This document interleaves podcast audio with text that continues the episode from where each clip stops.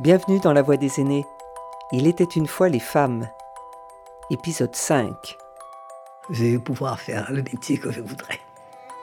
C'est avec Dany que nous allons entrer dans l'univers social, politique et professionnel des femmes.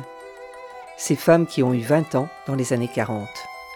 Elles ont connu le droit de vote en 1945, la possibilité d'exercer une profession et d'ouvrir un compte bancaire sans l'autorisation de leur mari en 1965. Je ne veux pas me faire autre que je ne suis. Je suis assez discrète sur moi.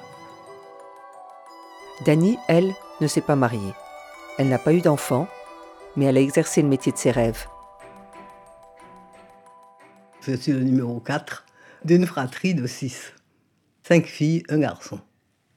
Les filles ont pesé parce qu'elles étaient les aînées et que nous avons perdu notre mère très jeune. Ma mère est morte le 16 juin 40. J'avais 12 ans quand elle est morte. Mon père s'est retrouvé veuf à 45 ans avec six enfants à élever et qu'il a élevé seul. Mon père avait 45 ans, nous n'avons jamais pris un repas sans lui. Il faut avoir vieilli pour se rendre compte de ce que c'est qu'un homme de 45 ans qui a perdu sa femme en l'espace de quelques heures. Ma mère avait fait sa classe le samedi après-midi, puisqu'il y avait les cours du samedi toute la journée. Elle traverse le palier pour aller bavarder de livres avec sa voisine et elle a un accident vasculaire. À 3 heures du matin, elle était morte. Vous savez, ce sont des chocs de... On se remet par la force des choses et on prend surtout, je dirais, beaucoup de distance avec tout le reste. C'est un peu ce qui m'est arrivé.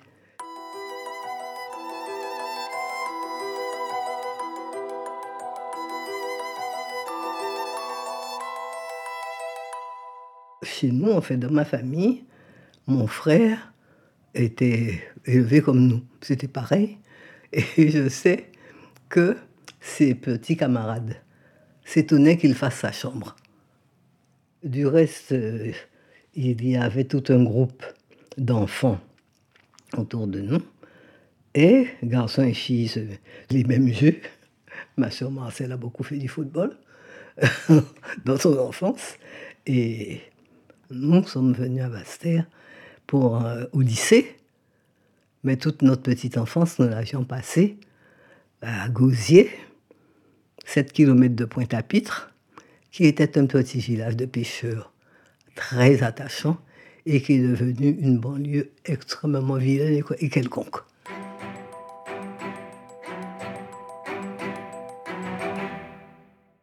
J'ai eu la chance d'être dans une famille où il y avait des enseignants.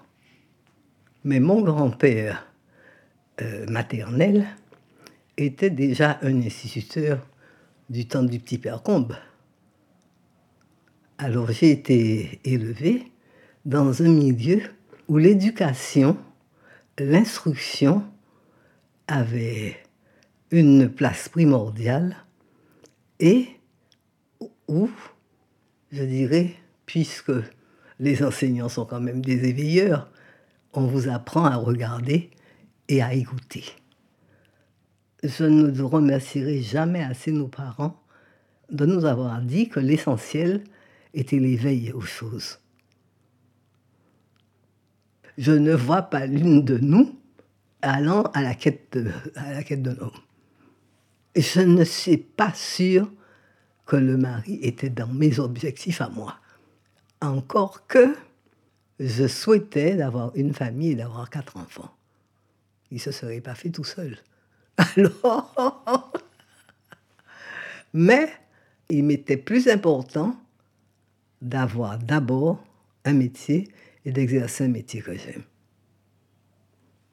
J'ai un de mes amis qui m'a rappelé, il m'a dit, je vois encore ta voix lorsque les femmes ont eu le droit de vote. Tu as dit, ah, je vais pouvoir faire le métier que je voudrais. Et c'était la magistrature.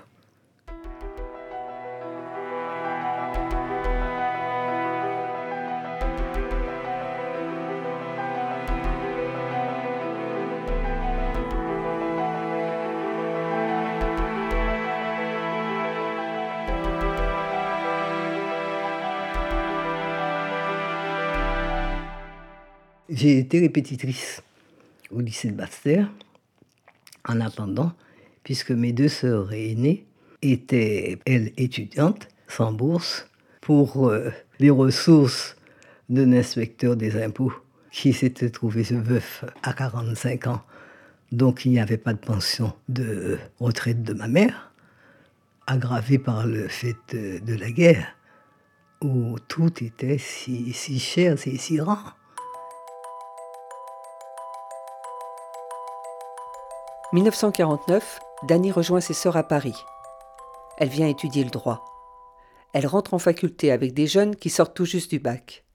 Ils ont en moyenne quatre ans de moins qu'elle. Difficile de trouver un mari dans ces conditions.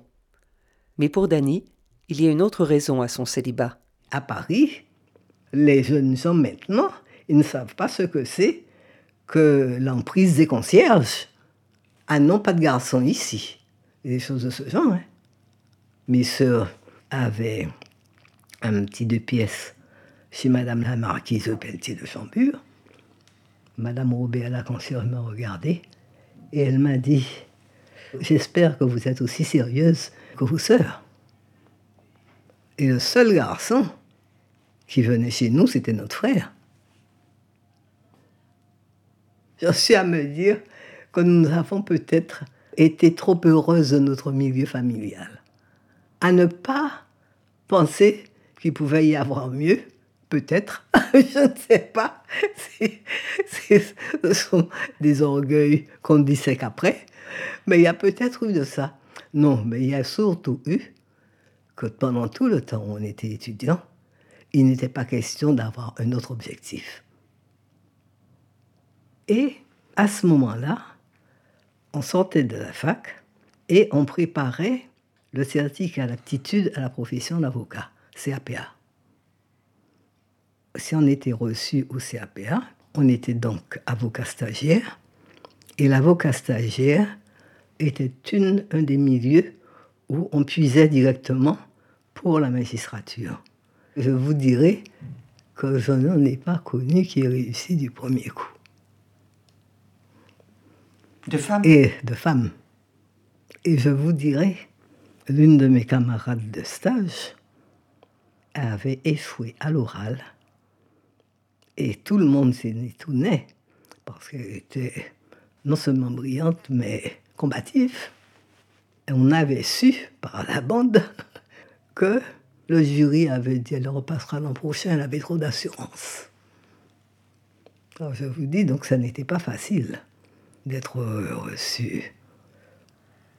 Vous savez, une des choses qui m'avait le plus choqué, c'est que discutant un jour de Madame Curie avec une de mes camarades de faculté, elle m'a dit Oh, c'était une sale femme.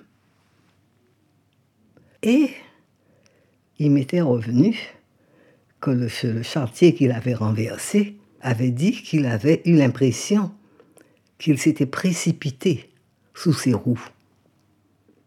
Les raisons qui, étaient, qui avaient été évoquées, la, liaison de Madame Curie avec l'engin, et que c'est ça qui a fait dire à cette jeune femme que Madame Curie était une sale femme.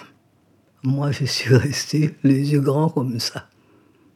Parce que je n'avais jamais, dans mon milieu familial ou amical, entendu avoir un avis aussi catégorique et excluant une femme qui a été une lumière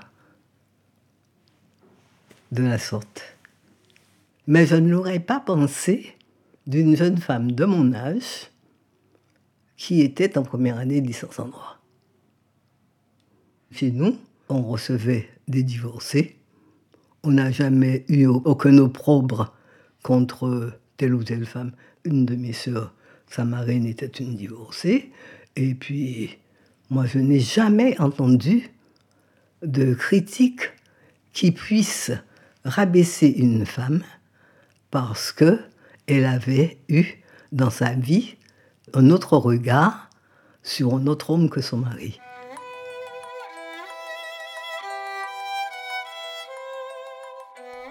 En lui demandant si elle n'avait pas été victime de préjugés en tant que femme, de surcroît noire, elle m'affirma Mais non, moi je ne peux pas dire que, j'ai souffert de préjugés.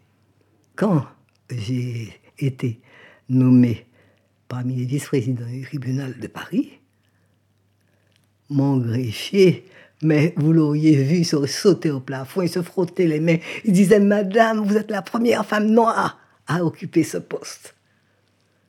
Je ne peux pas dire que je n'ai pas eu de réaction, mais ma réaction, elle avait déjà été en Guadeloupe quand je suis arrivée, que j'étais la première Guadeloupéenne magistrat. Et la première femme magistrat qui arrivait dans le ressort de la cour d'appel de Bastia. Dans l'ensemble, les femmes guadeloupéennes, elles étaient fières. Euh, chaque fois qu'on m'a manifesté un sentiment, ça a été pour me dire bravo ou des choses de ce genre. J'ai terminé ma carrière comme président de chambre à la Cour d'appel de Paris. Vous voyez que ça ne m'a pas, ça m'a pas changé. ça ne m'a pas changé. Je suis resté moi. Et je vous dirai que Dieu merci, je ne crois pas avoir jamais intimidé qui que ce soit. Alors, pour la plupart des gens qui m'ont connu enfant en Guadeloupe, je suis resté Dany et puis tout. Et Dieu merci. Je n'aurais jamais été retenue par le fait que je me serais dit, c'est pas encore la place d'une femme. Non.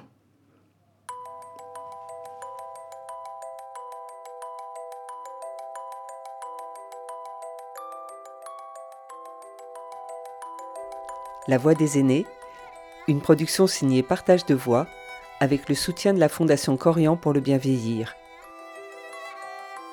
Réalisation Sophie Pillot, Agnès Maton, Michel Créis. Musique David Gubitsch. Retrouvez leurs voix, leurs souvenirs, leurs confidences sur le site de la Fondation Corian pour le bien vieillir et les plateformes de téléchargement.